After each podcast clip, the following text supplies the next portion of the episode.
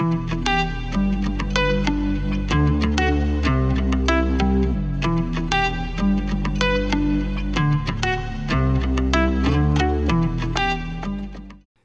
41 of the Bible Rundown with Pastor Rob and Pastor David. We're Leviticus 8 through 10.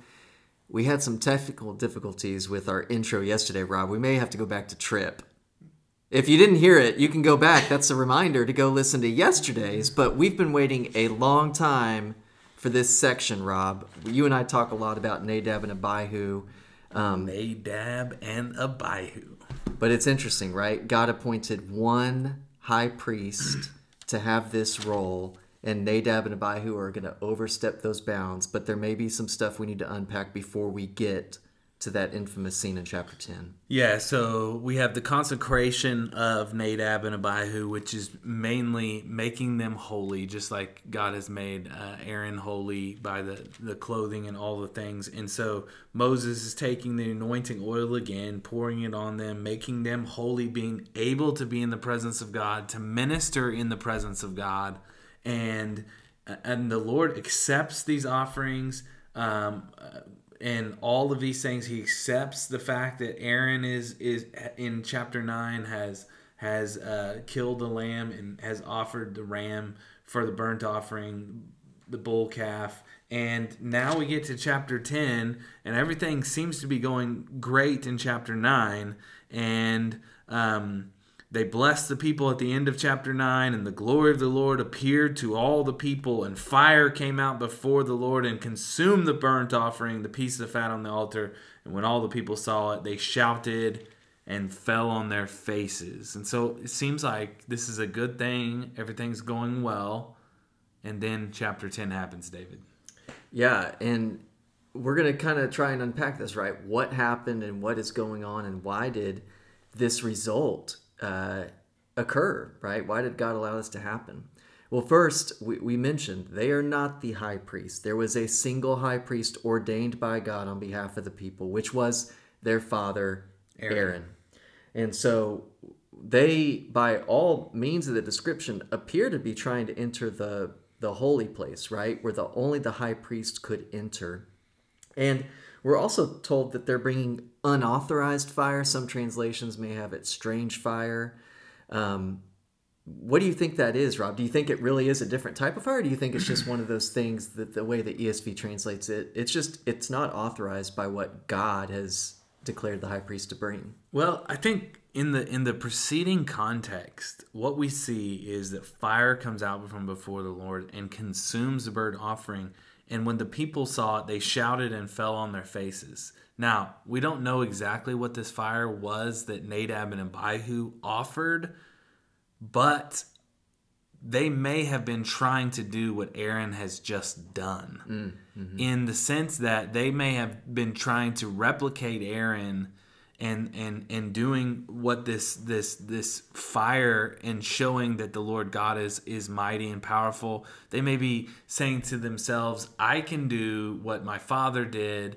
and the Lord will bless me just like He blessed Aaron in my own way, and almost like a, a prideful, yeah. uh, taking their own censer and wanting the Lord to do what He just did as as a show of that that they are powerful too or that they are mighty. I don't i'm not sure. It but the the fire and it seems to also be linked here to possibility of because he he he says um, drink no wine or strong drink in verse 9 um, you or your sons with you when you go into the tent of meeting lest you die. Yeah. and so there there may be an, an aspect too that they are drunk and they're offering fire to the lord yeah, and I'm glad you made that connection because I think we see in God's response to Moses and Aaron, this is what the Lord has said in verse 3 Among those who are near me, I will be sanctified, and before all the people, I will be glorified. Mm. So God is not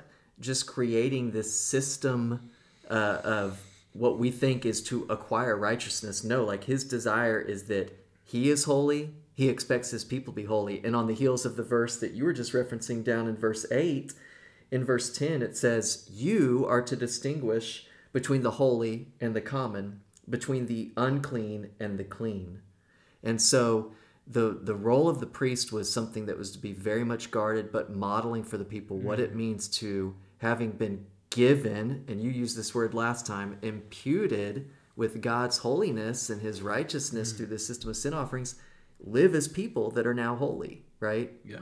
And so, how do we relate this to today in our culture, in where we are dwelling in the presence of God within the church? Yeah. I think without maybe overstepping, we've probably seen it happen in a very real sense. But Paul gives us this warning in First Corinthians, right? Right. Where um, he disciplines us when we have sin. And this, I think, is really for people that were struggling the other day when we were talking about unintentional sin versus sinning with a high hand. Nadab and Abihu are a picture of a high handed sin, right? Right. You're directly going against what God has told you to do and then presuming that you can go and Right. do it on your own. And Paul has this theme when we look at the Lord's Supper, 1 Corinthians chapter 11. He talks about examining ourselves before we take the Lord's Supper. And he even goes so far, Rob, to say, if anybody drinks without discerning your body, right, in the sense of, is there ongoing sin in my life, either individually or corporately against one another, and I eat, on drink, I'm bringing judgment on myself. And he says that's why many of you are weak and ill, and some of you have even died.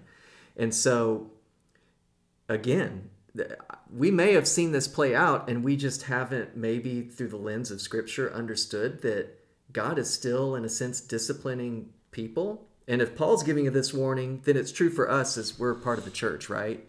Let's take this even further. Let's keep going. James 5 says he calls the elders of the church that are sick and to anoint them with oil just as the high uh, the high priest was to anoint the or they were to anoint things with oil to make them holy this, this is this is continuously right? Like i mean we we see this. James chapter 5 tells us that if those who are sick to call the elders of the church and to anoint them with oil declaring them unclean. And in the process of that they're confessing their sin. Right. in James chapter 5. And so this process is is is still ongoing today. And, and as I loved how you have you talk about the Lord's Supper, taking of the Lord's Supper, we are the the priesthood of believers who are participating in the ministry of God in his presence through the Holy Spirit and now if we are partaking of the Lord's Supper in a way in which in a manner in which we are unholy to the Lord, we are actually hurting ourselves. Yeah, and and hurting the church, right? The church needs to be a bastion of holiness, glorifying God. And so how does it relate to us? Well, we need to be on guard, mm. right? We talked about the other day, Romans 12:1, and then I would add in there verse 2. We need to offer our bodies as a living sacrifice that is what holy and pleasing to the Lord, and we do that by not being conformed to this world but being transformed by the renewing of our minds. So we wash ourselves with the truth of God's word. We confess our sins when when we are made aware of them, right? We stay in community, and that community should guard us. And that's the mm-hmm. goal of church membership. Membership matters because the people of God should be guarding you against ongoing sin. Right.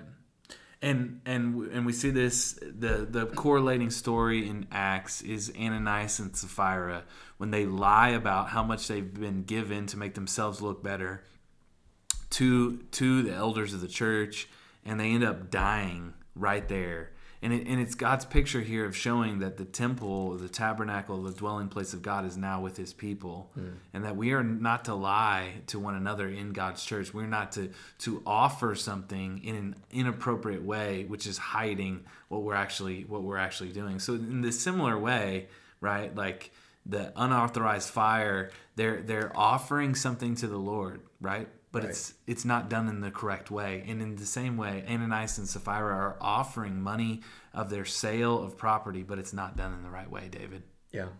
And and praise be to God that He knows we're weak. And so no temptation has seized us except what's common to man, and God's faithful. So when we're faced with these temptations to sin, He's always given us a way out. But let's not forget verse 12, which reminds us that let him who thinks he stands take heed that he doesn't fall. Nadab and Abihu are a great example for us of the humility we need to have before the Lord. This is a great day to be on the Bible Rundown. Hope you enjoyed it. We'll see you tomorrow.